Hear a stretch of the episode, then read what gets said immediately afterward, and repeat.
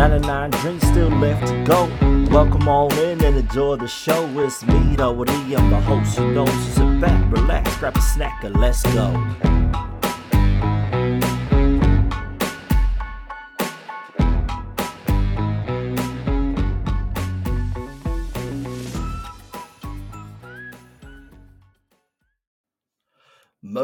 Te whānau, what's going on? No mai mai and welcome on into the 99 Dreams podcast. If this is your first time listening, welcome. You've landed on a great episode and you're probably here for the reason why my guest is here. Uh, if you're a regular listener, welcome on in. You're going to love this one. This is going to be a treat. So today I've got another uh, Otago University alumni. He's up there in Tamaki Makaurau, up in Auckland, doing some amazing things. So let's welcome in Hayden Nelson. Welcome, brother. Welcome to the show. Cheers, Ruth. Thanks for having me, mate. Oh, nah. Appreciate you being here, brother. But before we get started, are you able to give us a bit of a call why Norway, who you are, where you're from? Absolutely, bro. Cool. Hayden Nelson aho, uh, no Raukapuka aho, or Geraldine. Small wee town in the middle of South Island. Uh, yeah. Probably driven through it and uh, taken a piss. driven through or just straight drive past. Yeah, lock the doors and keep going. Sounds a bit like Waitara, brother. the Naki and us have got a fair bit in common, mate. just they built a whole bypass around us, so you don't go through. That's the one. So, how did a, a, young lad from Geraldine end up at the University of Otago? Oh, great question. Um, there was always that crew that went down to Otago, and as you know, you know the reputation that Otago has and, and the culture that it has around the students and stuff. But I must admit, I was actually having an hour in between Christchurch and Otago, um, and it was my girlfriend at the time. I was going to go to Christchurch, so I was close to her, and then she went, "Nah, you're off." I was like, "Sweet, okay." So I went to Otago and uh, tried to follow the dream of becoming a S&C coach or a strength and conditioning coach, and um, yeah, found myself down there. So that turned out great, eh? Shit, yeah. So that was always the plan for you. Um, hit Otago, study through, and make your way to become an S&C coach. Yeah, that was kind of the dream going in. Eh? I'd um, before going to Otago, I'd been into the Crusaders and been to a couple of other places, and kind of was real keen on it. Eh? I was tossing up between being an S&C coach or going into the army and doing like PT. Um, oh shit! Yeah, but then I realised I'm I'm not really the kind of person that fits into you know strict structure. Um, and I can't really keep a straight face when I'm standing in a line. So, uh, yeah, that, that, idea kind of went out the window pretty quick, eh? Yeah, bro. I, I feel you, man. Like, army would be a great choice. I just, I hate authority. I hate being told what to do. Like, if yeah. you tell me to do something, I won't do it just to fuck you off. yeah, well, there you go. I, I have an issue of someone someone having more power than me when they're an absolute tool. So if, if they know what, what, the, what they're doing, I'm happy. But otherwise, no. Yeah, yeah, it's like that, man. It really is. So, what was your journey through university like? Uh, uni was awesome, eh? Um, yeah, as you're saying that first year was pretty tough. So, so I went into halls in my first year. Um, my partner that I had at the time was still up in Geraldine, so she was um, finishing off her last year at school. So that that made that first year pretty tough to be fair. Like every free weekend I was traveling. Um, oh, did pretty well in uni and spent most of my time studying and trying to meet a few people. And then um, second year jumped into the flats on Castle Street, lived it up. Hey, mind you, again that was actually pretty tough. I say university was great, but I had a lot of tough moments. I moved into a flat with um we had three flats of five were side by side, and me and my group of mates ended up getting two of them. And then they drew all the names out of the hat to figure out who was in each flat, and I ended up with like the messiest kind of loosest crew. So they were burning couches and shit on the lawns and lighting fires inside the flat, bro, like in the middle of the lounge floor, like shit like this. Never cleaning. And of course, I went in being a clean freak from a household that I grew up in. That year changed me, eh? For the better or the worse, I'm not too sure. Um, but yeah, uni was interesting too. That second year, I started to really enjoy the papers that second year, um, and yes, it just started getting more specific, eh, which is great. Meet Jim Cotter a few more times, and then you start falling in love with the course, bro. Like, oh, this is me. This is me. Um, the third year moved into another shitter of a flat, but that was great because I had a great group of mates around me. Eh? Um, yeah, that was absolutely fantastic. Of course, that was COVID year, but did pretty well through uni again. And actually, at that point, bro, I thought I was going to go become a physiologist. Eh? I wanted to be Jim Cotter's uh, prodigy at that point. I was like, nah, I'm not leaving uni. I'm going to stay here, do my masters. I'm going to I'm going to line up and, and do exercise phys and extreme environments and all that kind of stuff. Um, yeah, that was, and yeah, and I really enjoyed that third year. I Just kind of lived life a wee bit more and did all that kind of stuff that you you need to do when you're at uni and get out of your system. Yeah, um, shit, yeah. So nah, that was yeah. Third year is what I based my whole uni uh, experience off at. But I'm like, I loved uni, and I'm like, first year was shit, second year was shit, third year, me. it must have been one hell of a year to overcome two years of shit. Exactly right, it was. It was. What are some of the biggest challenges or lessons that you learned from your first two years? Um, oh, like I say, bro, that first year having a having a partner back home was real tough, eh? Um, and I think retrospectively going back into it, definitely should have, you know, thought about how how kind of set up a week more rather than going home or her coming down like every weekend or two. Like we should have sat down and gone, hold up, you know, we're still young. We don't need to dedicate ourselves to each other when we're like an 18, 17. Like, yeah. let's live life a wee bit more. Um, not necessarily break up, but well, you can, but or, or, do long distance and do it properly. You know, give yourself a couple of months or a month or so before you see each other, so then you can actually enjoy that uni experience. Like I think that first year, like I missed out on lots of stuff, bro. Had a great time, don't get me wrong, but yeah, a lot of stuff that I missed out on that would have been great to look back on and go, yeah, nah, that was an awesome memory, you know. Um, but the other thing is just to the first couple of years, I was always scared to try the new stuff, you know. Uh, I'm not, yeah, I'm not yeah. talking. I'm not talking silly stuff like yeah, but you know, just trying new things. And I was like, you know, always, always a wee bit on edge and, and worrying. And I was that worry wart and kind of the mother duck of the group that I was with.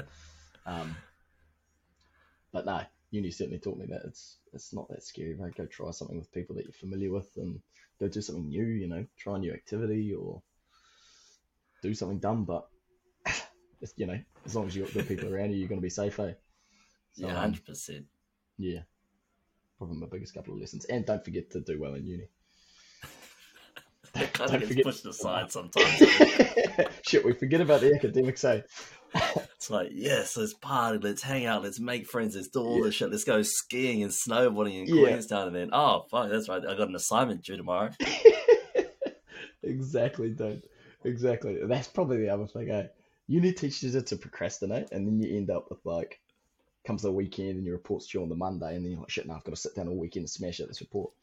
But like, if you'd done it on Thursday and Friday, bro, you could go skiing for the whole weekend. You could get out of Dunedin, since like South Dunedin, and go and see the beautiful places down there. Eh? That was something that I definitely regret doing, but hey, can't do much now, eh? Yeah, but hey, you learned a great skill. You learned that under time constraints, you can smash anything out. Bro, you can polish your shit into a diamond, I reckon. I know people oh, say yeah. you can't, but pressure's a great thing, dude. Bro, hundred percent. I mean, shit. Like, um, remember when you guys were all studying downstairs for exams and shit, and I like started my whole bloody honors dissertation over again. Like, I didn't have much time, and I just had to write like a mother. Yeah, pressure makes diamonds, team. Too right, it does, bro. You were absolutely humming down there, and we were annoying the shit out of you. But hey, you did well, eh? It was fun. It was worth it though, because you know you make those connections and you get to hang out with other people. It's, it's great to take breaks from the hecticness of whatever you're in. Exactly, dude. Yeah, hundred percent. But I want to touch on what you said earlier as well with um your relationship, how you, you kind of not wished, but you know, looking back on it, you guys should have taken you know a, a look at the bigger picture. But it's hard to when you're so so young because you you know you're like, no, this is it. This is you know end game. This is what we've got to do to make sure that everything stays the same. And it's tough, eh? Hundred percent, dude. When you're in it, you know, you, you and you think that think that the person next to you is the one, and you always do when you're young. You're like, oh, this person, you know, that's that's gonna be me for life. And then you look back and you go, oh, we probably could have approached that better. But hey, in saying that, you know, don't get me wrong, fantastic person, wonderful relationship, had a great time. But um, yeah, when you're in it, bro, there's no time to sit down and go, right, how can we approach this differently? At the time, it's like, nah, we're just to do what we got to do, you know? Yeah. And Mm. it puts so much stress and, and um, pressure on both of you guys to, you know, make it what it used to be the previous year. Exactly, dude. Exactly. And what I hate is now that a, uh, a lot of people see relationships on TikTok, and so that's how they now perceive what a relationship is. I'm like, man, that shit's like half of it's fake. That shit's all scripted. Exactly, bro. You, yeah, your partner's not going to dance on their way to the door when they get home, bro. That shit doesn't happen. Yeah, there's a reason the phone's out. It's scripted, but And there's also a reason that if it's the dude in the video, the chick looks so miserable in the background because he's simply taking his buddy 50th take of the video and she's like, fuck, I'm over this. bro, hundred percent. Or vice versa, actually. But, or partner, sorry, I shouldn't just say male and female. But, um, yeah, true. no.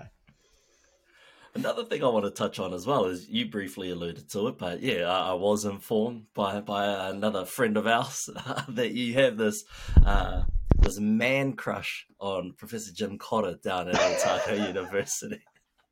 Do you want to allude to how this began, and, and what's the extent of this?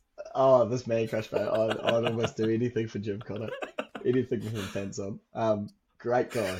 Great guy. Nah, just absolutely loved the stuff, eh? Uh, funny thing was, first time I met him was, um, I went up to him. I said, sorry, Jim, I'm, I'm Hayden Nelson. You used to race the coast to coast with my auntie. And he went, oh, Wendy. I'm like, yes. Then we started yarning about that. And that was how we first met each other, mate. Um, so that was pretty crack up. And then the next time we met him at the you know, the tours and shit. And my parents came, so of course my old man goes up to him and goes, "Oh, you used to race with my sister. Do you remember me doing? You know, you used to come out with us and Geraldine. We used to show you the way." Rah, rah, rah." Um, so I kind of had this this interesting connection with him from the start, eh? But um, no, it was, and and then it was probably just the stuff that he taught. Bro, I absolutely loved it, eh? And and the fact that he was so passionate about it. You know how some people get up and they just Yeah. real mundane, just run through. There's a couple of lectures that come to mind, which I won't mention. There's a lot. just- everyone but Jim. Um, Yeah. just real monotone, real mundane, and they just spit information at you, and it's just boring. And I know there's a lot of people that found Jim hard to learn off because he gave you so much information, bro. But yeah, I just loved it. Eh? I just soaked everything up that that man gave, and then and then when you start going and doing the, you know, Thursday after the um, what do they call themselves? The pack. I don't know. all those they're- tech they're little- meetings. Yeah, the tech, tech meetings, and you, then you go for your run after the tech meetings and stuff like that. It's like, oh, this is cool, eh? Like, yeah, just a good guy, eh? He really is a great guy. Um, I didn't do too well in his paper. I, I blame it on the other the other lecturer that was taking it because it was split 50-50. I think Yeah. she's on crack. She's hundred percent on crack. like drug test her. But No, uh, she's ridiculous. yeah, so every time we had her lecture, I was just like, bruh. I'm not even listening. I'm watching some Yeah. NBA playoffs. I don't know what I'm doing. Everything I shouldn't be. Uh, But it Yeah. came to exam time, bro, and it was I think three or four days out from exams. We've been learning from Troy as much as we can, and we just hit up Jim. We're like, "Do you have any space available to just give us an overview of this exam over the next four days?" He's like, "All right, sweet. If you can make it into my office um, every day at I think it was twelve thirty, he gave up his lunch to spend time with us, and then he goes, "This is the most key information." That he gave us for all his exams. He goes, if there's any time I write it depends, circle it depends and give a reason why. Because it's always it depends. Because Yeah. nothing's certain. I was like, bro, the man. So I passed. Hey, that's the one. Nah, that's the thing, dude, and, and shit that goes right through life. I like there's some people that are just willing to give up anything for someone that's actually keen to learn, and like that's there you go. There's something something beautiful about life. There are those people, eh? And Jim's one of them. He'd give you absolutely anything if you're keen and you're interested and willing to work. He'd give you absolutely anything to make sure that you get there. Eh? Yep. Um, Yep. But Oh, he well, makes hey, sure look, everyone done. succeeds. sorry. Oh, he makes sure everyone succeeds Exactly. mate, or tries exactly. to. What were you going to say? Oh no, I was just gonna say like like like you guys getting in there and uh, a few lunch sessions, and then you come out the other side having not listened to any of the um crackheads lectures and you uh, do well, bro. So that's the main thing. Bro, hundred percent. But all I knew after that was, bro, don't take that paper again. Don't take anything involved with that paper again. You're run around uni telling people, "Don't take it, don't take it." yeah, yeah. I was like, Jim section, immaculate. You can understand yeah. it. He might drag on a little bit, and you have to catch up on yesterday's lecture on the next one. Yeah. But it makes sense. And then you get the crackhead, and now you're lost again. Yeah, certainly made for entertaining viewing. I think quite a few people watch the NBA playoffs during those lectures too. so nothing changed year to year. Nah, same stuff rolling over, dude. Are there any qualities or any um, characteristics of Jim's that you've sort of tried to implement into what you do? Uh, big calves. Bro. yeah. Um, no, no. I mean, oh, like fucking calves like that, mate. I'll be, I'll be doing well. But um, yeah, I, I suppose there's a few things, but it's a bit like that, eh? Like you go through and you meet a few good characters and you take a few qualities from them. But I reckon 100%, like I said before, dude, like if people are willing to learn and people are willing to put in the effort, like giving them everything you've got, help them out, give them, offer them any assistance, your free time, like it's all about building that next group or that next generation that come through to then yeah. fulfill, you know, your sector or whatever you're doing, whether it's at uni, it's, you know, researchers that you're trying to pack out or, um, yeah, just anyone that's keen to learn, like give it to them, mate, give them the time of day. And to be passionate about what you're doing, eh? That's yeah, like, that's 100 percent the quality I loved about Jim because he was just so passionate about everything he did, and that's what made it so interesting to listen to. And like you say, like like you managed to listen in on him, he drag on and he throws so much information to you, but you can still follow it. You know what I mean? And because he's just so keen. Um, yeah, yeah, I've, I've, I've definitely tried to take those qualities and implement them in what I do, but who knows how I do it. I'm not sure how well I do it. Certainly no Jim, but uh, hopefully it's not bad. One quality I admire a lot of his is um, the fact that he still has such a willingness to learn. Like he'll always come into us, to call him a lot, and ask us, "Oh, you know, what do I say here?" or um, "What do I do here? Is, is this like, how does this interact with tikanga? Is am I doing it in the right way?" So got nothing but love for Jim. He's he, he's one of our, our best allies over in the uh, PE school. I was gonna say, he's... dude, and there's not many of them floating around anymore, eh? Not a lot at all. Not a lot at all. not a lot at all. Especially after that last review uh, come out, then we found out there's not a lot. Not a lot. not a lot at all. Nah, um, we found out some of the ones we, we used to like, we don't like anymore. yeah, that was an interesting, interesting time, eh? Yeah, man. Also, mm. the viewers, sorry, the listeners don't know what you're up to up there in Tamaki. Okay. Do you, want a, do, you want a, do you want a full rundown or just what I'm up to these days? Uh, give, give us the rundown, bro. Give us a rundown because there'll be some people who haven't caught up with you in a while that might listen to this and go, "Is that where he is, bastard?" uh, um, so in end of my end of my third year, I was lining up to do my masters, and then internship or masters internship came up at the Blues. So I came up here um, to Tamaki Makaurau to do my uh, masters with the Blues. Spent a couple of years with them. Um, did my first year with them. Picked up a couple of we side gigs with North Harbour Women's and the Auckland Men's Academy, just contracting for a couple of months. Um, then got the Auckland Rugby Women's role, so I was full time there with the Women's and the Black Ferns Hub that's based up here in Auckland. Um, did that for a year as well, and then probably left that too soon. And but that's right, that's right, that's another story. Um, then um, got the Auckland men's role, so the senior role at Auckland Rugby, which is uh, fantastic. So that's my current position, and that's um, the men's academy, so first and second year out of school, um, and the kind of assistant to the provincial. So I'm not not you know I'm two IC when it comes to the provincial Western Seaside. Um, so yeah, that's that's where I'm at now, bro and still trying to finish off my bloody masters. You and me both, brother. It's all good. We'll get there. We'll get there. never say together, never. Mate. Never exactly. say never. just just eventually. exactly. You know, everyone's got to take a time off. Exactly, mate. That's the one. So, how did you sort of get your foot in the door into these spaces? Um, heck, it all started when I got that blues role, right? That was um, 100% the key to everything I've done. Um, how I got that role, no clue, dude. Um, no clue. I was studying for exams at the time, sitting downstairs with you, actually, bro. I was, I was studying exams and saw this pop up and went, ah, I don't really have time to do this. Called up mum. I was like, Mum, this is an awesome opportunity to come up in Auckland. She was like, Son, you've just got to go for it. I was like, Oh, sweet. Okay. So put my study aside for a wee bit. I was like, I could sacrifice it, you know, drop my grade down slightly to get this application. But um, now once I got that role, dude, it, it's and I, it seems to be all high performance in general, but certainly in rugby, bro, it's just who you know.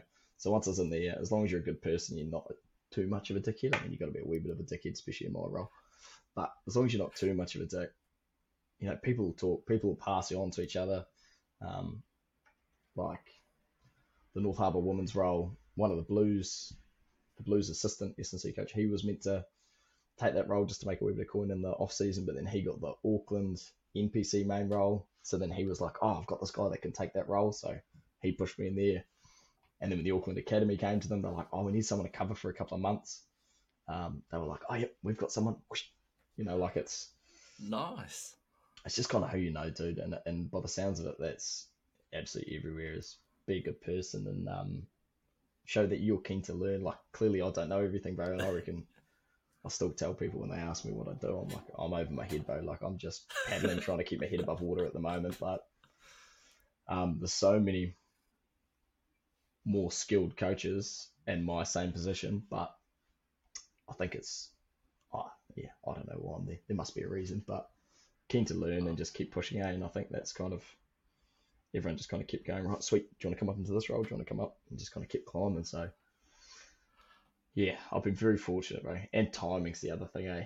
Like people leaving roles and stuff, and the roles opening up, and then they're like, "Oh, Hayden, do you want to come into this role?" And I'm like, "Yeah, you know I do."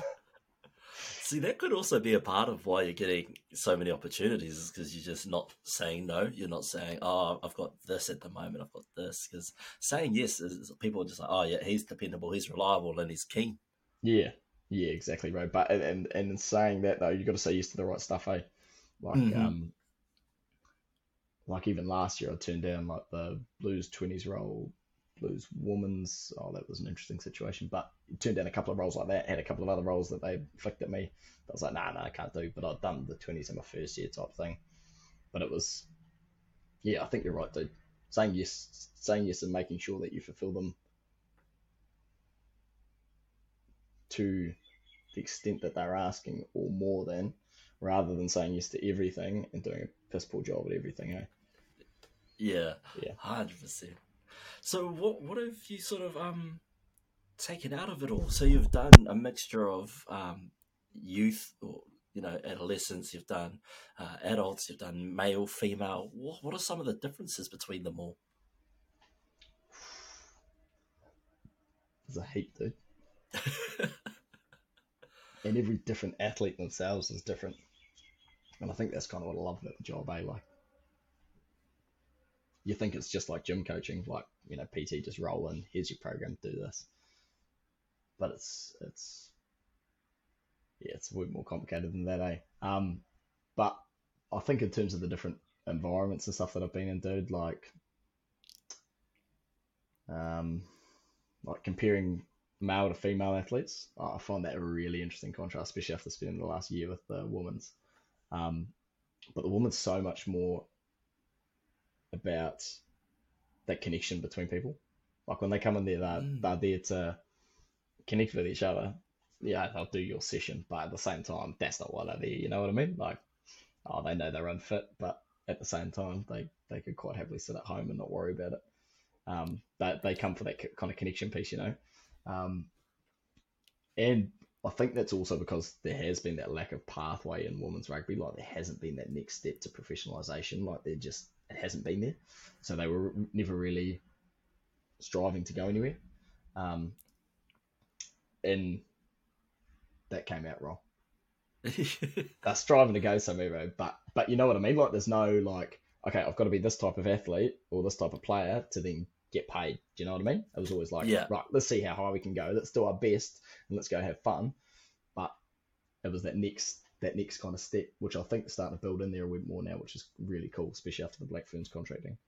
Um, and then you go to the men's boat, and they turn up because they know that they've got to be a certain type of athlete. Sorry, bro, I've got too much sun coming. They know that they've That's got to be a certain type of athlete to get a contract to then get paid to then become professional.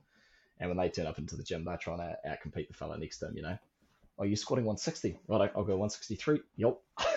you know what I mean? Ah, Like yeah. it's, it's the whole time, or you chuck the um, uh, chuck the GymAwares on like a linear uh, positional transducer. You know, how fast can they move the bar? And then one person's jumping at you know 1.63, and the other fella's like, I can beat that. So then he goes and jumps at 2.1, and then this guy's 2.2, and yeah, nah, it's um, it's a real different environments in that respect. Sorry, I'm just gonna close that. Do you think that um, in the coming years you'll see a little bit more of that sort of in gym competitiveness between the women now that you know, um, especially after that Black Ferns World Cup win? Um, do you think now they're going to start trying to compete, or do you think that um, women's rugby is more about those social connections that they make between each other, and that's why their game is the way their game is? I'm not saying that it's it's um, not thriving, but that's just the way that the women play their game versus how the men play their game. Yeah, yeah, really interesting point actually there. Nah. Um, I think I think there will be more of that competitive stuff at that provincial level. Like um, when you sit there and you see the Black Ferns gym sessions, they've got a wee bit of that going. Do you know what I mean? Um, so I think as the level of women's rugby keeps pushing, like we'll see that grow and that um, that competitive edge is something we always talk about at Auckland. But you know that kind of drive and that that want to be better than the person next to them type thing. Um, but at the moment it's hard when they've got families at home, bro. You've got to work a full time job and train outside of those hours. Like, yeah, they're up against it 100% as as a like your academy crews. But um, but in saying that, you are dead right, and I hope, and I don't think it will, but I hope that women's rugby doesn't lose that because that's what's so special about the environment, bro. Like it's it's such a different environment to the men's, and I absolutely adore it, eh? Because it's so I don't know, it's just so unique, bro. And I think you're dead right. I think that's why they play rugby the way that they do, and it's such a um, more of a kind of co- cohesive group than you see in the men's side. Um, you know, it's not a few stars trying to crack. It's um, you know, it's just all about one another, the person next to them. How can we support them? Um, and that's what's just so beautiful, bro. And you know, like do a gym session, they're all in there having a good time, and then gym session, you know, gym session finishes, phone pops up, then they start ticking and talking, and you're like, you're meant to be refueling, like go get some food in, so then we can go to the field. And they're like, "Ah, we just to finish this. eh?" I'm just yeah. um, but no, it's awesome, bro. Like, and, and it's it's just such a cool environment, eh? And I I don't think it will lose that. Um, and like I say, seeing seeing the Black Ferns environment, like they've got a wee bit more of that competitive and that drive um, to compete against one another in the team. But at the same time, it's still that it's still about the collective, you know, not the individual. Um, yeah. and there were a couple of players like that that have kind of, um, I suppose, with the new rearrange of the teams, they've kind of pushed a couple of them out. Um, but yeah, that's yeah, you're dead right, bro. Like that's what's special about women's rugby, and that's why they play footy the way they do. And awesome footy at that too. I love that World Cup, bro. Like, um, you know, I've been sitting here going along telling people that women's rugby is not what it used to be, you know, because I'm sitting there in the environment going, what, they play decent rugby. And I'm trying to get mates to come down to our provincial games. And I'm like, I'm not coming to watch women's rugby. And I'm like, nah, like it's it's decent footy, you know, it's decent footy. Out comes the World Cup, bro, and these girls are absolutely killing it. And then you hear all these like tough blokes that never think that women can play sport, you know, and then they're like, "Oh, you see the Black Ferns of the weekend?" Like, yeah, those are my girls. I got some in there. yeah. yeah. Um. So yeah, that was I really enjoyed that. Eh? because they play with a lot of passion a lot of passion they turn up for one another uh, whether it be a try whether it be you know at the breakdown if they get a turnover they're always there celebrating like they celebrate just as much as they play that's, how Exactly. committed they are to one another eh Yeah, exactly. It reminds me. It reminds me a lot more of like. And if you've been at Eden Park during the World Cup or any of those states, no, Eden Park in particular, you you you would have felt it too. Like it reminds me a lot more of that European football culture. Do you know what I mean? Ah, like the yeah, passion yeah, yeah. is there. Like the fans are like they're passionate. The players on the pitch are so passionate because they're playing. Yeah, they're not just playing to win. They're playing with the emotion, the passion, everything. They've got their family riding on their shoulders. They've got everything behind them, um, and you see them there, bro. And it's just, yeah, it's it's just such a cool game, mate. And sitting at Eden Park, bro, when they had the poi going, oh, Yes. awesome, dude. Awesome. It was actually ridiculous. And again, seeing those old white males pick up a poi, start slinging it around, it's like, yes. Sitting there watching a women's rugby, like, who would have ever thought this would happen? Yeah. But, um, yeah, I reckon, I reckon that's what it is, They'd Like it, because it just seems so familiar to me, but so strange at the same time. But I think that's kind of what it feels like to me, eh? Oh, that's mean. That's that's it's Mm. great insight that um you're able to share too from being, you know, not in the teams but having involvement with with both sides. You know, the male side as well as the female side. Mm. Do you think that um you know with women's rugby at the moment, it's kind of entering that that era that we saw after the first men's World Cup? You know, like the Grant Foxes and stuff like that, where they start to slowly getting paid, and now it becomes you know a proper professional package. Yeah, hundred percent. They like those contracts now that the girls are starting to um, get given. Uh, at the top end, they're decent contracts. At the bottom end, they're still not. Um, not that I should be sharing any of that kind of information at you, but um, I won't share any more than that. But I mean, yeah, yeah top end girls are they're doing pretty well. Um, it's it's just more those training contracts that they, they struggle with, eh?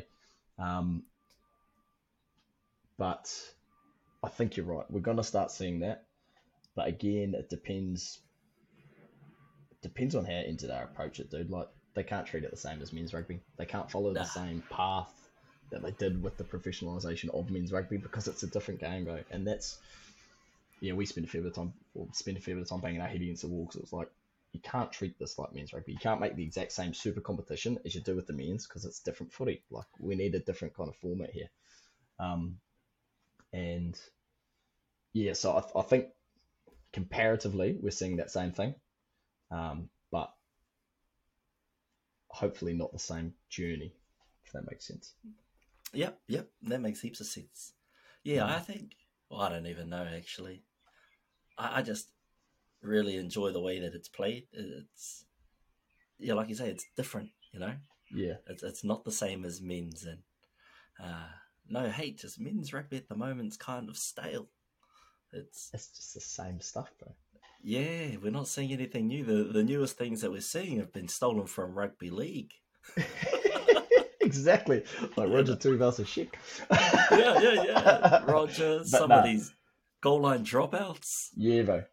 Yeah, no, hundred percent, and it, it's just becoming like a, a game of kicking, rolling mauls, and um, scrummaging, and and that's pretty much all that men's rugby is at the moment. Um, I shouldn't say that because I'm meant to be promoting men's rugby, but at the same time, I've just got to get him fit, bro, and strong, and get him on the field. Then my job's done.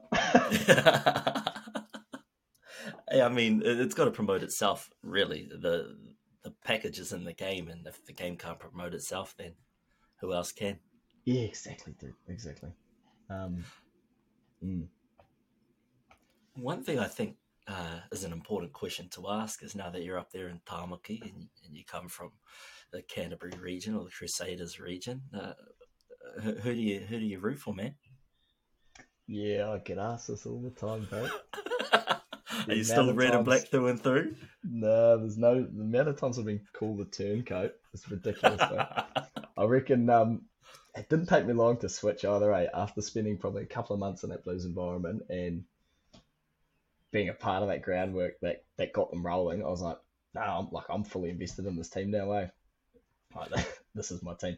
But at the same time, I've, every now and then I've got a wee bit of red and black, you know, through the veins. but also in saying that, bro, like being up in Auckland, like you've got to hate Canterbury. They're the one team that Auckland or the Blues always struggle to beat. They're, they're just, and it's frustrating, bro, because they play that classic boring rugby. They just, but it's so Yeah. well structured. There's there's no errors. They just smack, smack, smack, smack, try. You're like, Yeah, Ah. they're immaculate. they're immaculate, bro. They're tidy and they're well oiled, and that's it's just so frustrating because this. I think that's the other thing that I love, like about about the Blues rugby or Auckland rugby, like they play within within reason. They play kind of a different game to the rest of the country. Like everyone else tries to imitate what the Crusaders do, and I think that's kind of what's cool and what's special about the players that we have up here in Tamaki is that they are so unique and everyone's got their own flair. Um, and so the way that we can play footy is is slightly different. Again, still relatively similar, but they can play kind of a different game, and that's what annoys the shit out of everyone up here, bro. It's like you've got all these skilled players, you're the biggest city in the in New Zealand, and you can't beat this team of white boys that come up from Christchurch and just do the exact same shit every time. But you know what they're gonna do, like Yeah. not beat them? But um, yeah, no, no. So in that respect, I, I think my blood's running blue at the moment. Probably will for a while.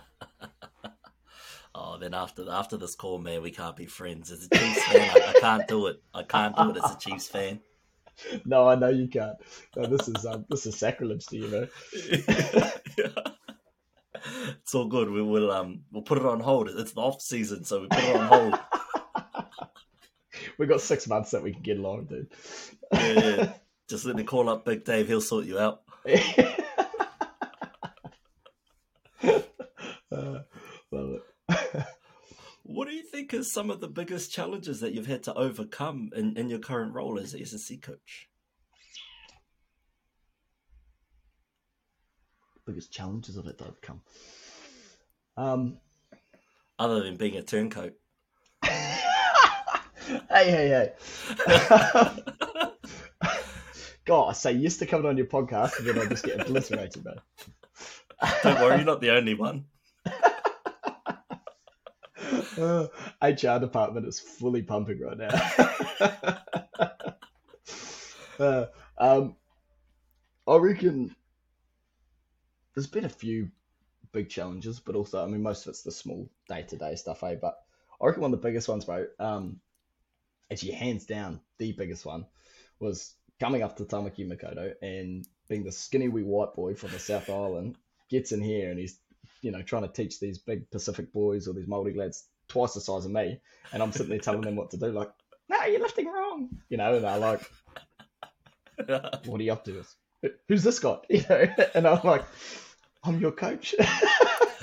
so that's that's been really interesting for me, dude, and um, and really eye opening, eh? Because I mean, you know, I, I never understood the dynamics of of Pacifica or Māori families or the challenges that they face different to us or different to myself. Sorry. Um, you know, I was really privileged in the way that I grew up. I know I was from a wee shithole in the middle of the South Island, but I was really privileged in my in my growing up. Um, and trying to understand these differences that players face, and then even just the differences in Auckland, dude. Like, Yeah. like okay, training's at six thirty, yeah, but I've got to come from, you know, South Auckland. That's going to take me an hour to get there, and I'm like, just come earlier. And they're like, well, no, I've got to work, and I'm like, well, take time off work, you know. And they're like, well, no, I've got a family of nine at home that I'm trying to put money into, and it's like, ah, you know, that's what's going on, you know, and it's it's really I, I found that probably the biggest challenge, full stop, and that's probably more of a personal thing rather than S and C coach. Do you know what I mean? But in saying that, still understanding those differences and and trying to learn, trying to educate myself a little more. I, hey, Emery's papers from Dunners, hundred percent opened my eyes to it, bro. Like show me the show me the uh, you know Ao Māori, but didn't show me much of that Pacific side. But then coming up here, bro, and just seeing everything, it's it's been incredible. So trying to form those relationships, taking this now, S&C, trying to form those relationships with players that, in theory, I've got nothing in common with other than the fact that I like rugby and they like rugby, um, has been really interesting, you know, and trying to find a way to form that relationship where you're they like you enough to respect you and they'll respect what you say and, res- and listen to what you say but then they also kind of dislike you enough they don't want to get on your bed, so they, they know where the line is you know they know where they can have Ah, a yeah. joke and then where they can't um, and it's an interesting real interesting thing for me bro that's been eye-opening for me eh? um, yeah especially me coming up going you know, when I played footy, if training was at, you know, this time, I was there at that time, or within five minutes because I was always late. But, you know, like it was never, oh, my cousin's in town, I've got to go have dinner with them. And the next week, oh, my cousin's in town, and I'm sitting there, you know, going, how many cousins you got, bro? Like, what do you? Bro, a lot, a lot. But that's the thing, dude, and and it's you're dead right. There's just there's always something going on. A cousin's got a wedding every couple of weeks, bro. But it's it's beautiful, and that's what I love about it. Eh? And the players are just such wonderful people, um, and the culture that they've shown to me has just been absolutely magnificent. But 100% on a personal slash S&C level, that's been the biggest challenge. Um, and I suppose the other challenge was probably going to those women's roles and really feeling like an intruder in a woman's environment, being the mm. only male in there. Do you know what I mean? And True, I'm not saying I'm the I'm, I'm not saying I'm the only male in the country that does those kind of roles because like the Black Ferns S&C coaches male and the coaches are, but at Auckland Rugby, um, you know, my manager was female, physio was female, um, personal development manager female, and then all female players. Um, the only time a couple of other fellas got brought into the environment was during provincial. So, yeah, during the FPC season, they've got a couple of male coaches come in. But, you know, I felt like a real intruder, eh? And that was another thing. And that's, see, this is S&C to a T, bro. It's all about that connection with people, eh?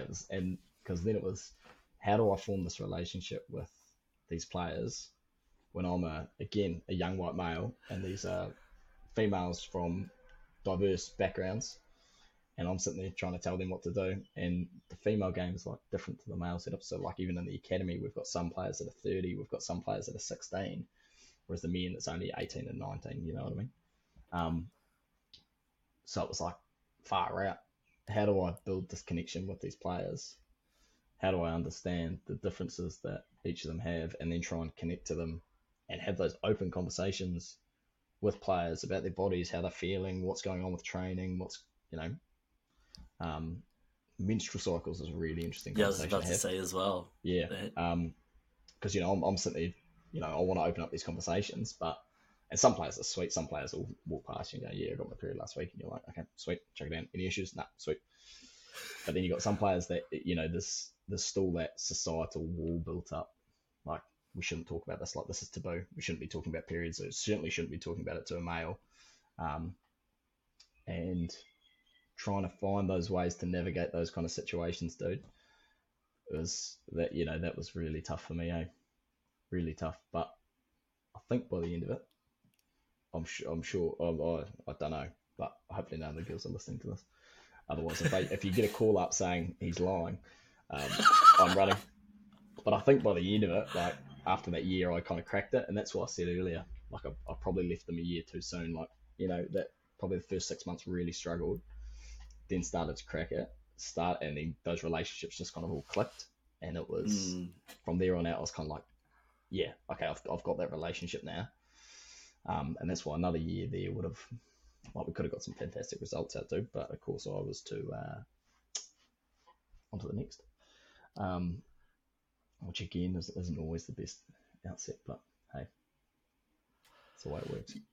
you learn and you grow, brother. You learn and you grow. Exactly, mate. Like, these are the things you have to do in life because you know if you sit around thinking, "Man, what if I didn't? What if I did?" Then you're yeah. always going to be playing what ifs, and what ifs never work out. Nah, nah, nah. There's no point living in the past, is there, dude? Exactly. Plus, there's there's no reason saying that you can't go back either. You know, when the time calls again, you know, no one's telling you you're not allowed back. So exactly, mate. Exactly. That, I, I said that to the girls. I was like, "You'll see me again." you're just trying to gain more experience to help them excel in the future. That's exactly, what we're trying mate. to do, bro. Exactly. That's the one. One tip I will give you for um trying to gain some connections with our Pacific and Maori brothers, man, is be funny, have feeds yeah. So that's all you need, man. Yeah, Be funny feeds. Hundred percent. Sit down and share some kaya. Like it goes a long way, uh, uh just in those environments altogether, bro. But well, with anyone, but certainly with Pacific and Maori, bro. Like you're hundred percent right. Eh? Sit down and yeah, I've you can ask anyone that knows me, bro. They'd they'd say I'm somewhat funny but mostly annoying. I just keep going, and I kind of I, I tried to take a wee bit of that into work, eh? Like, try to be somewhat funny, but also show them that you can make a dick of yourself in this environment and it's fine. Like we're all real selves. Like there's no hiding anything. Um, but hey, thank you for that advice, bro. I'm 100. percent I'm going to remember that. And if anyone doesn't like me, I'm going to say about what he told me. 99 Dreams podcast. Go listen to it. He told me I need food and I need to be funny. Hundred percent, bro. Hundred percent. Are, are you based in West Auckland at all? No, I'm not. Oh well, if you ever find yourself out those ways, head out to Sandringham, or even just Google up the um Oh, the Blue Rose. Cafe. Blue Rose. Blue Rose Cafe, man. I used to drive past that on my way to work, bro. Grab some pies from there, take it to the boys, and bro, they'll love you hundred percent. But try some of the pies there first, and take some of their coconut buns, uh, the bunny bubbles. I Oh, don't know if I said it right, but take some of those. They're delicious, and the brothers will love you, man. They have hangi pie, boil up pie, palusami pie. Um, yeah, man, they have lamb and taro. So go there, try Oh. one yourself, but also take some for the boys, man. They'll love you. I'll, I'll have to cut them up small, bro. We try not to push pies into the players, but Hey, if- if- if- you got to do it to build those relationships, eh? If you need to sweet talk someone, you brother pie. Dealing pies on the side, eh? hey, It's inside my jacket. A couple more laps and you can have a pie. yeah, good. Okay, I'll uh, I'll I'll try that next week and I'll let you know how I get on. Bro, no. Jokes and food, man. It's, it's Yeah. the way to win. Jokes and food. Yeah, that's the one. One thing I was when I was talking to Mitch Langton, who was the GM for the Taranaki Airs, is he, he's got to try and you know build that relationship, but not become friends. How do you manage that? Because you know sometimes you you see some of the guys, you build that relationship, and you're kind of like boys, but you're still in a position where you're not like a boss, but you've got to make sure that they listen and adhere to what you're telling them. Yeah, bro. How do you- Yeah. Um. Yeah, really tough, and that's what I say before, bro. Like being an S&C coach is 100 percent about that connection. Like the way that you you form that relationship with your player dictates 100 percent of the results that come out the other side. Yeah. For, for the grand majority, you might have one player that just knows how to train, so they'll just train and they'll be sweet. But, um, yeah, it's a, it's a really tough line, and I struggled with it a lot when I was actually initially came into the Blues because um, you know, I was the same age as the young fellas that were getting the training contracts. And then they're sitting there after a game going, Oh, come around to the flat, you know, come around, we'll have a few drinks. And I'm like, like, back home, I know that I'd, I'd get along like, like a house on fire with you, but I'm like, nah, you just can't. Um, and I think at work, dude, it's, yeah, like, like I kind of alluded to before, it's forming that relationship where they like you a bit, or like most of the time, but then they also know not to cross you because well not not cross you but they they know where that line is you know they know how far they can push it and then when you're going to go nah shut up we're no jokes now um i think the way that i try to do it bro is when it's when we're out of a training context i'm trying to have fun cracking jokes teasing the boys i spend most of my day actually winding players up and just throwing shit at them eh? um and then when it comes time to train I switch and we talk about um actors on, you know, like when you're at work, that that mental skills, you know, actors on. Like when you're ready to go, you switch and you just go. There's no you don't have that time period to phase into your that mindset that you need, that high performance mindset. You've just got to fucking switch and you've got to be there, you know. Um so I suppose that's kind of the way that I present myself to them is I have a good time, have a laugh, I'll throw shit at you, but then when it's time to work, we're on. Just, uh, we're not joking now and then at the end of it, switch back off and we can have fun and have a laugh. Um, and I think that takes a wee bit for the boys to adjust to, because then they've got to change the way that they think and the way that they switch on.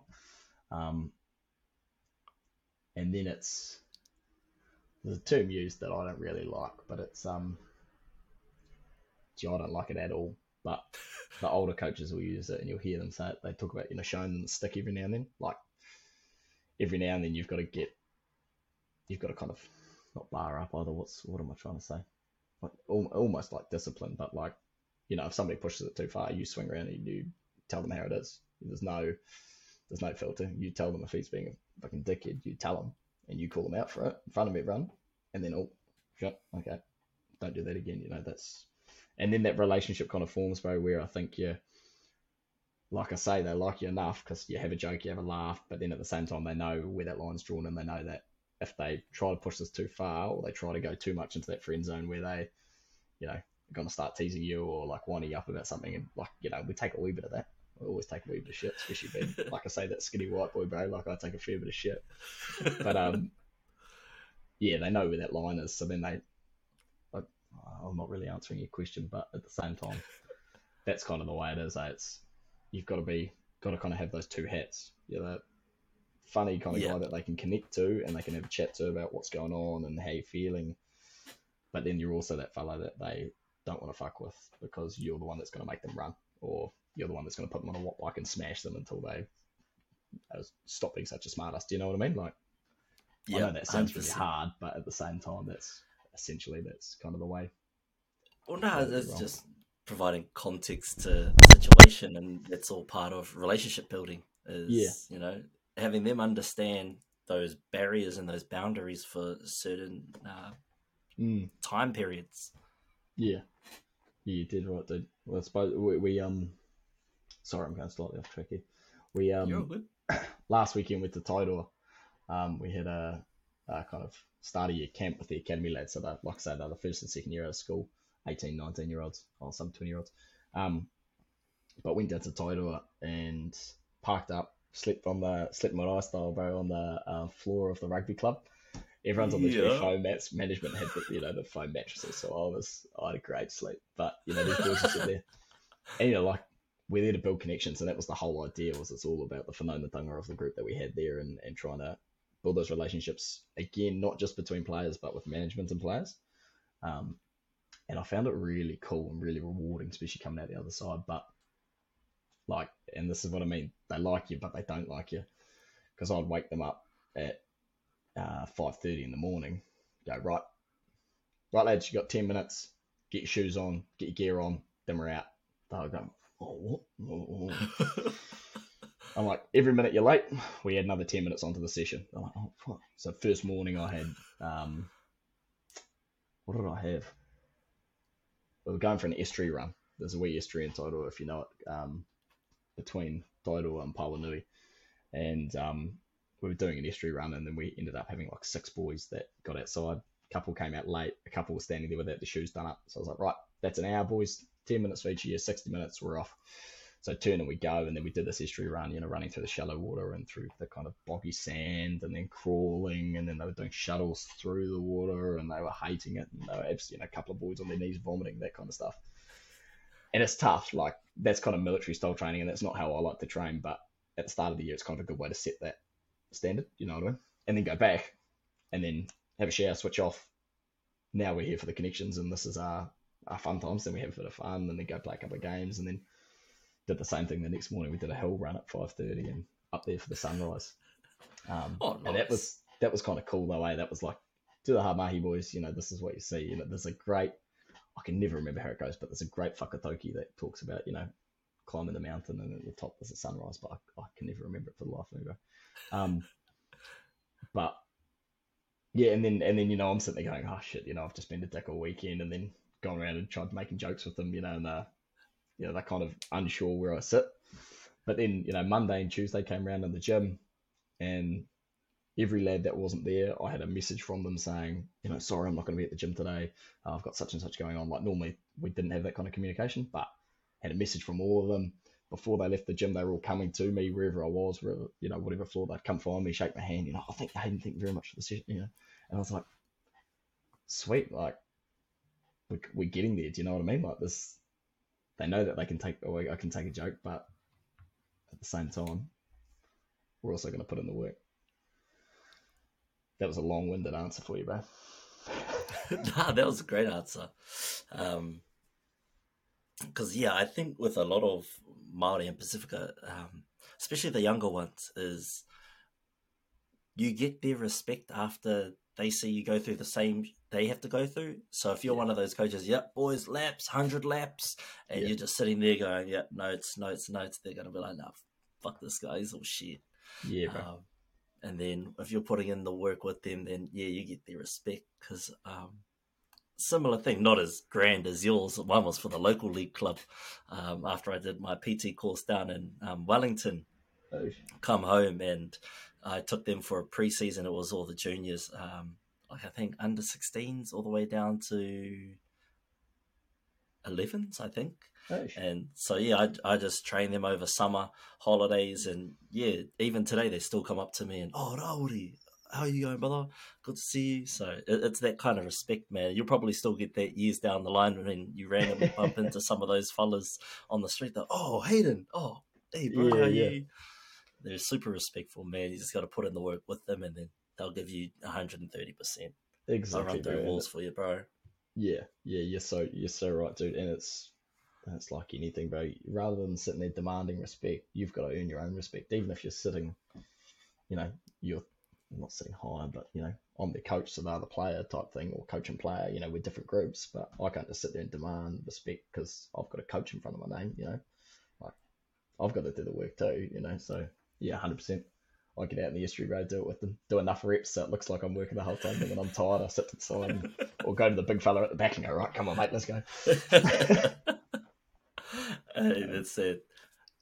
Smart Yeah. university brain working there, bro. Exactly, bro. Work smarter, not harder. Would you have any advice for anyone um, who may be listening to this that go that's going, man, I want to do that? How, how would they sort of start making those inroads into getting to where you are? Um, I suppose, dude, if you're if you're young and you're you know you're still working through uni or you're just interested in doing it, like doing a PT course or doing a sports science course, typically they look for the sports scientist because as as much as it doesn't sound like it, bro, but half the work that we do is on our laptop on Excel, showing GPS numbers, the numbers that they're pumping out in the gym, you know, analyzing different stuff and trying to set targets for all that kind of shit. Um, which I, I love that kind of side that science and stuff. Um, some people don't. But so you kind of need some kind of high level tertiary, and then they look for that masters or honours qualification. So if you if you want to go that way, try and head that direction. Um, but experience, dude, like volunteer, like right through uni. I first year I had under eights rugby coaching, skills coach for under eights. Year second year I was under 14s, I was skills and trainer, and then final year did the John McGlashan first 15. Um, and you know that whole time I was reaching out to different teams. Went and spent a morning with the Highlanders, spent a afternoon again with the uh, Crusaders. Spent couple of days up in Wellington with the All Blacks, just asking if I can just come and see environments. You know, like reaching out to people, right? Like people like typically S and C coaches or or anyone in kind of sport, I reckon. Some of them might be the kids, but everyone just seems to be good people, eh? Like you just reach out to them, you're like, hey, I'm real keen on what you do. I want to have a look at the environment. You know, can we do it? We'll be like, yeah, sweet, come on in. I've had a couple of like young schoolboys and stuff from back home hit me up and they're like, oh, you know, like, can you talk to me? And I'm like, yeah, yeah, like if you have a chat with them and then if you're ever up in Auckland, come on through. So then they're like, oh, actually, I'm like, yeah, yeah, yeah. So I'm like, oh, if I book tickets for this date, can I come in? I'm like, yeah, sweet. So then they come on up and show them through, give them a morning in the gym with the players. Like, yeah, everyone's willing to help each other out, eh? Because and like it all goes back to Jim Cotter, bro. Everything goes back to Jim Cotter. You know, helping those that next generation of people, right? So reach out to people, go and check out the environment, show that you're keen to get your name in there, eh? Because as soon as you show that you're a good person, you're keen, people will carry you the whole way. Me, that's some great advice there, Fano, and 100%. If you're not keen to sort of put your hand up, and if you're always just looking for a handout, then you're not always going to get the results that you wish that you got. So, volunteer, do as much as you can. It might seem like hard work during the, the moments, but hey, it all pays off in the end, doesn't it? Hundred percent, bro. Hundred percent. That's some great advice there, brother. Thanks for that. We've got some things on the show that we we always do. Um, we'll start off with your your rock and your rose. Um, your rock and your rose is your highs and your lows. So the rock being, you know, your rock bottom, and the rose being something that you're you're proud to show. So what's been your rock and your rose of the past week? Past week. Oh, Yeah, um, what's my rock? My It's rock funny how was everyone starts um, with the rock. hey. It's funny how everyone starts with the rock. Oh, you want to finish on the high, mate. You don't want to finish on the downer.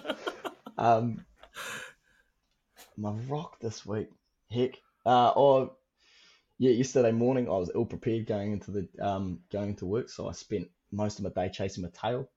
That frustrated me, but that was I was my own worst enemy. So um, that was my rock because it was a bit of a frustration. It was like, why have you left this to the last minute? You should be better than this. I am better than this. I know that I am, so I fucking I need to turn, turn my shit around. Um, but then my rose was yesterday evening because yesterday evening, me and a couple of the flatties, a couple of them were away. Natalie and Ashton, you, you'd know from down south. Oh shit! Uh, yeah, yeah. So they were away, but my other couple of flatmates um, and I went and grabbed fish and chips and took a couple of ciders and went up Mount Mangere. Um, sat up the bro, and uh, watched the sunset while we had dinner. So uh, I don't normally eat fish and chips either, by the way, whānau, but it was, it was lovely. That was definitely my rose this week. Bro, that sounds on. That sounds like a great way to sort of end the day. Yeah, it was, dude.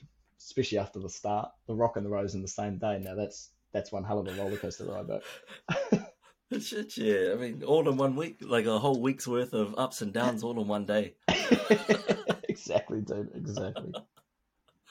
But if anyone who's watching the video can see Hayden, they know he's not a fish and chip eater. Just look at him. yeah, you can't see what's under the shit, man. Pure used to be mass, good, brother. eh? Pure mass. That's the one. So another thing we do here is um, this is always the hardest part is picking up this damn box because I got to sort of when I pop my head down, I move away from the mic so it sounds real faded. So I'll, I'll, I'll talk to it before I pull it up. So I have this Okay. shoe box that I've got. They're a pair of Trae Young sneakers. Oh, Um, nice. And inside this box, bro, I love these sneakers. They're great sneakers too, by the way. great for any ballers out there. Comfortable, light, just what you need. Um, so Use this code box, what do you get? 30% back. get 10% off. This is, this is a sponsor video. No, I'm kidding. It's not sponsored at all. I wish it was. Someone sponsored me. I need some money. but so this dream box is, is the dream deposit box. Um, so in there, all my guests that have come on have shared a dream with me. Um, and I've shared a couple with them uh, as we go along, and we place it in this box. And, and I always tell them that you know this dream deposit isn't where dreams go to die; is where we store them, so that one day when people start achieving these dreams, we can fill this back wall. And now it looks great. Before it used to look pretty trash. If you've seen some of the videos, it used to look so horrible. You've cleaned it up, finally, I've upgraded, bro. It looks nice. I've got a plant. We're living the dream here. So we're going to start putting some of those dreams up behind me as people slowly start achieving them, whether it be a photograph of them achieving their dream, whether it be, um, you know, a scanned copy of, of a ticket or just a document saying that they've achieved this dream. It'll all start getting posted up there. So while I pick up this box, start having to think about what some of your dreams are. And I'll note it down on this paper as I show you the main reason I use this box is because of the quote. Always remember when they doubted you. Love that quote. From the you know- himself, bro. Someone out there has doubted you somewhere. So Yeah. this box has a lot of meaning, I think, to Mm. me in the 99 Dreams kaupapa. Too right, dude. And so if you need some examples of dreams, um, we've got Yeah, I was going to say, you're allowed to share them. yeah, yeah. People would like to um, go to a Rugby World Cup final. Um, someone would like to start and provide for their family. Um, what's this one? Another one? Yeah, wants to be a mother. Um, someone wants to be a future co-host of the 99 Dreams podcast. Love it. um, to see the rangatahi achieve their full potential. And some of mine are to own a McLaren. That was my first ever one that I put in here. It was real superficial. But then I got Yeah. I got kind of deeper. I've written um oh my most recent one actually. I want to win the New Zealand Podcast Awards Maori host of 2023. Oh, dude. That, Yep. That's my goal. Right, let's That's get you dream. there then, eh? Yeah, so hopefully we have the trophy up there next year. Nice. The trophy instead of that plant, bro. Yeah. That'd be mean. um, no, that's that's awesome. Um, I've got a lot of dreams, bro, but most of them are probably too inappropriate to put in the box. hey, man, nah. we, we could put at least three. um, oh, I also don't want to sound like a dick.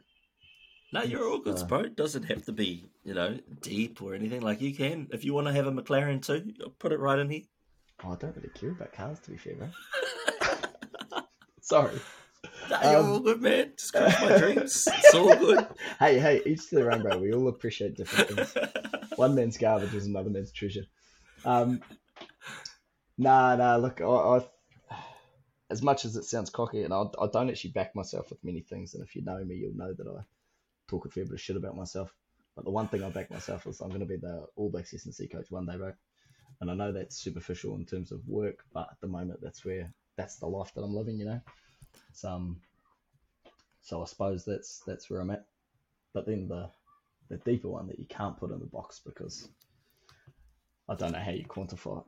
But finding that key to life, you know, bro. Like I want to find the key to life. life's not about work. Life's not about sitting there earning money. Life's about those relationships that you build along the way and the love that you share with people and those experiences and those little moments, you know, like I want to figure out what the perfect combination is because at the moment I certainly haven't got it and uh, I need to get a bit more sleep. So um, yeah, hopefully one day I find that.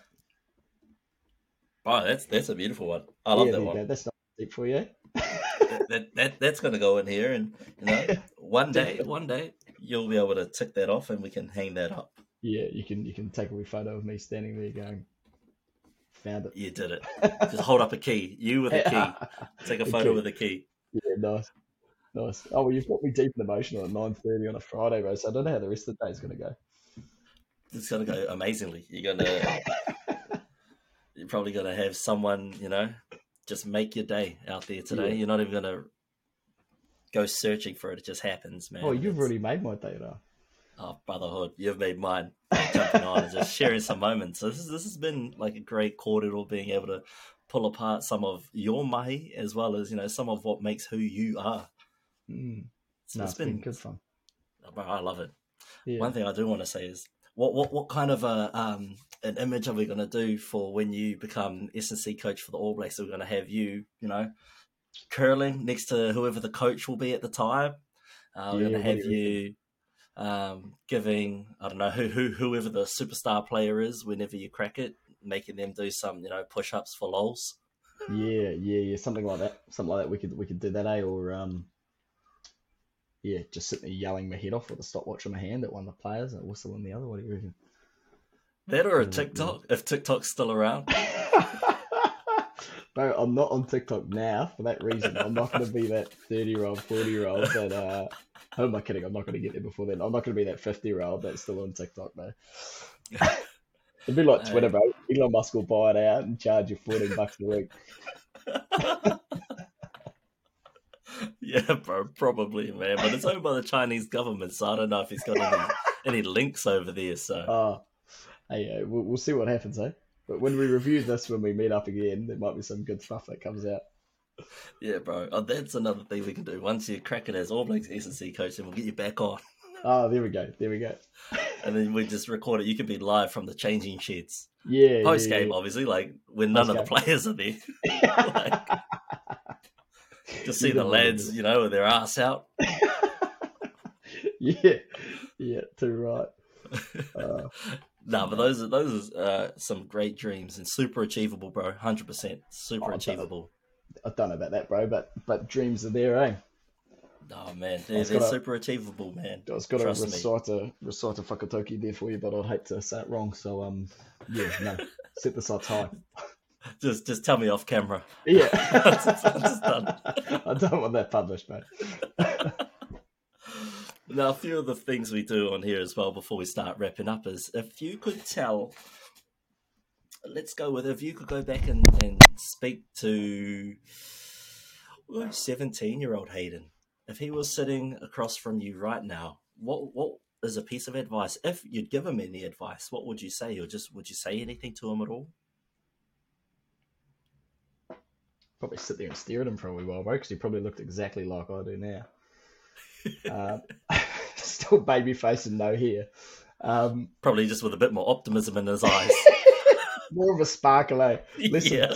oh, I don't know. Hasn't gone through two years of hell at uni. yeah, it hasn't had the soul sucked out of him. Um, nah, I'd look. I'd, I'd tell him to to keep those keep those sights where he's got them aimed and uh, put your head down and work hard, work fucking hard, but party harder. Eh? Enjoy the moments, take the wins. Something that I still don't do is appreciate those small moments and appreciate what you've achieved so far. Eh? Um, I think that's quite important. And like I say, I'm the wrong person to say that, bro, because I don't do it. But that's what I'd like to tell my 17 year old self, you know. Yeah, Appreciate those 100%. You Not should appreciate your achievements, bro. You've accomplished a lot in this small tenure. You know, Yeah, yeah. Every now and then I Like- sit down and go, yeah, nice. you might not like talking about it, like Jack did, but um, you've got to, you know, appreciate what you've accomplished. Um, even if other people have to say it for you, you know, you should be proud of how far you've come, brother. It's it's a huge accomplishment. Not everyone can be in your position, and to still be who you are, where you are. Um, and it's just a testament to who you are as a person, as a character. So Oh, you should be proud of who you are, brother. cheers. I appreciate that. That's um, that's some lovely words. I wasn't actually fishing for a compliment, but that was beautiful.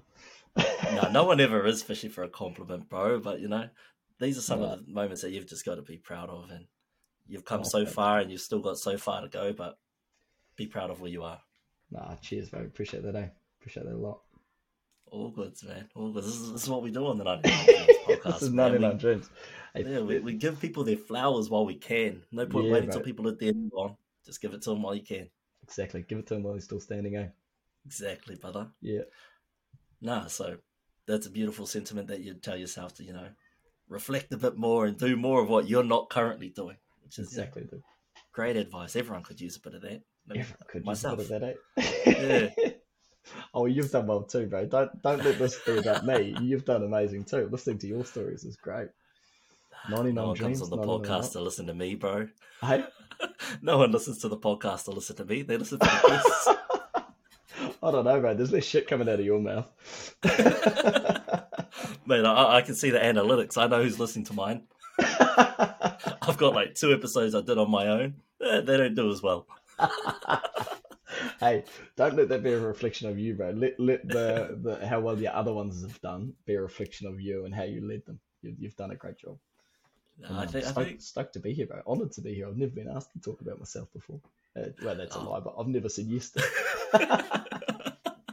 no, I'm glad you, you know you gave up some time to be here with us and share your stories because uh, I mean, content aside, this is just great information for anyone, especially anyone looking to be in the S&C industry, but anyone who just wants to be a better person can take a lot of these lessons and experiences from you.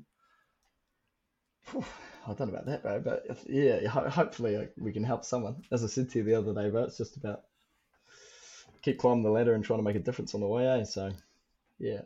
Doing a bloody good job of it, bro. Hopefully, Doing a bloody good job of it. so, on the flip side of talking to your younger self, in five to ten years, when you take a moment and go, shit, remember that podcast I did? Let's give it a quick listen. What's something that you would like to tell your future self in five to ten years?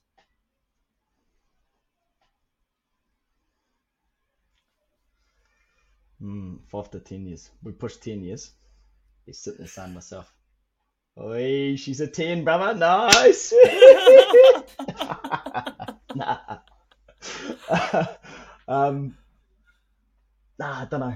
Probably just swing around and, and take a look back at how far you've come, because um, hopefully by then, mate, we've we've found that key. Maybe maybe not not uh, not fulfilled the All Blacks, but um, found that key to life and, and find uh, find that right balance between work and happiness and love and family and all that kind of stuff, bro. And those relationships you have with your friends and flatmates and um, yeah. But remember how far you've come. That small wee town in the South Island. Currently in Tamaki Makaurau, but who knows where we'll be then, bro. Hopefully somewhere overseas. you never know, brother. You never know. Exactly. I might That's- be back in Jordan. Working at the Fresh Choice. Yo. Back for your high school jubilee. yeah, yeah. There you go. There you go. oh, bro, that's some that's some great advice. Turn back around, have a look at how far you've come. Ten years is a long time. Anything It's a can long happen. time, man. Still a bit of ground to cover, eh? Shit, yeah. It's a, it's a long slog, but at the same time, it'll go pretty quickly. Yeah, goes way too fast, eh? Oh, shit, yeah, man. But hey, We're young, bro, and it's already flying past. just keep living it up, man. Have fun along the way and piss some people off, make amends, live it up. That's the one, bro. That's life, eh? Shit, yeah. But I think you're halfway towards that key to life, bro. Just keep building those and strengthening those relationships with people. Yeah, no, cheers, bro. Yeah, we'll uh, we'll keep that going. I've got to, I've got to strengthen my relationship with you. Uh, we we got to spend more time hanging out and chatting, bro. You've got some I good told you. Off season only.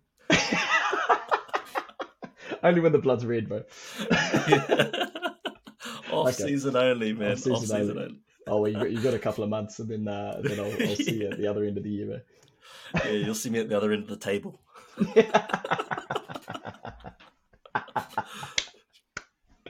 Hopefully, this this is our year. We got Damien back. Oh, you're dreaming, bro. I told you, man. We're supposed to be amicable. Yeah, sorry, sorry, sorry, sorry. Chuck it in the box, bro. Chuck it in the box. yeah, yeah, yeah. we might have to wait ten years to pull it out, but hey, Oh. Yeah, it's been it's been about ten years since we learned our last one. been a wee while. Don't you worry, bro. The Blues are about the same. They haven't taken a good one. Trans Tasman doesn't count. Nah, it really doesn't. It's like the bubble championship for the Lakers. Exactly. Doesn't bro. count. Exactly. It doesn't. Doesn't count. We want the big one. Hundred percent. You need it all in. But here we go, man. As we sort of start wrapping up, is there anything that you'd like the listeners or the audience to know what you're up to, where they, where they can find you? Um, where can you find me? I'm on social media, I guess, but I'm private. But you can add me on um, add me on Instagram and see if I see if I like the look of you and add you back. Um, see how that goes. Uh, Nelson N E L S O N dot uh, Hayden. Is it underscore underscore? I'll link it down below. Yeah, yeah, link it down below. Um, or if you're interested in anything S&C wise or high performance wise, or just if you're actually interested in my journey, I don't know whether people would be, but if you are, flick me an email on my work email, which is uh, hayden.nelson at aucklandrugby.co.nz. Um, and if you want to come in and check out our environment, more than happy to have people come through. That's what it's all about, eh? helping out other people, and um, especially the 99 Dreams kaupapa. We gotta gotta bring them right through. I've got the secrets now, eh? Hey, hey. Oh well, next time I'm in Auckland, bro, I'll hit you up for a tour. You, you better, bro. You better add a beer. Hundred percent, man. I'll buy the first round. I'll buy the first round. that sounds good. But uh, if if if if I'm buying shots, bro, you should probably go home because that, that- that's when the night will turn. I told Nick the same thing. I was like, if I'm buying shots, man, you better run. Nah, bro, I'm there with you. I'm chasing you. Wherever we're going, we're going. Say Never less. run away Oh, from man. fight. That's us. Next time I'm in Auckland, bro. Yeah, Uh, I, I'm actually good. in Auckland. March, March. mean. I'll see you there, bro. I'm gonna check it. What date are you up? I'm checking it in my calendar right now. Or should I, no, we'll do this off the podcast. Yeah, yeah, yeah, yeah. I don't Yeah, want yeah, people to. Sorry, sorry, sorry. Yeah, we'll meet up at the Blue Rose Cafe. I want my um my taro and uh what'd you say? Taro and lamb. Lamb pie, bro. Yeah, yeah, yeah. Bro, it's so good. There's a little bit of spice. The lamb's real tender. 10 out of 10. Blue Rose Cafe, any other the Auckland final. Anyone traveling to Auckland, it's in Sandringham. Google it. Go get an Uber. I don't care how much that shit costs. Just go buy this stuff. So delicious. Right, sounds good. But no, thank you so much, bro, for being here. This, this means a lot, and it's it's so great to have some of your time. You're such a busy man. You got a lot on, um, but super appreciative, brother. So thank you so much for joining us today. Oh no, thanks for having us on, bro. It's great to catch up and great to chat to you, and hopefully um there's a couple of gold nuggets in there. I don't know whether there is, but Always is, man. Always is. And if, is. if not, it's always good to hear other people's stories and connect connect the dots. You know, get to learn a bit more about why you are who you are and why you're where you are. Hmm. So Nah, it's been for sure, great, dude. brother. I've really enjoyed it. Yeah, nah, so have I, bro. You just you keep you keep going for the stars to yourself, bro. I want to see this uh this podcast. I want to see you as the top uh, Maori uh, podcaster 2023. Oh, bro.